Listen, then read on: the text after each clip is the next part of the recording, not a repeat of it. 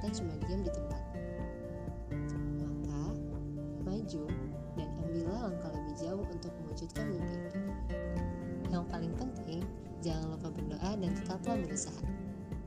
Yakin kalau takdir Allah untuk setiap hambanya itu tidak akan pernah tertukar.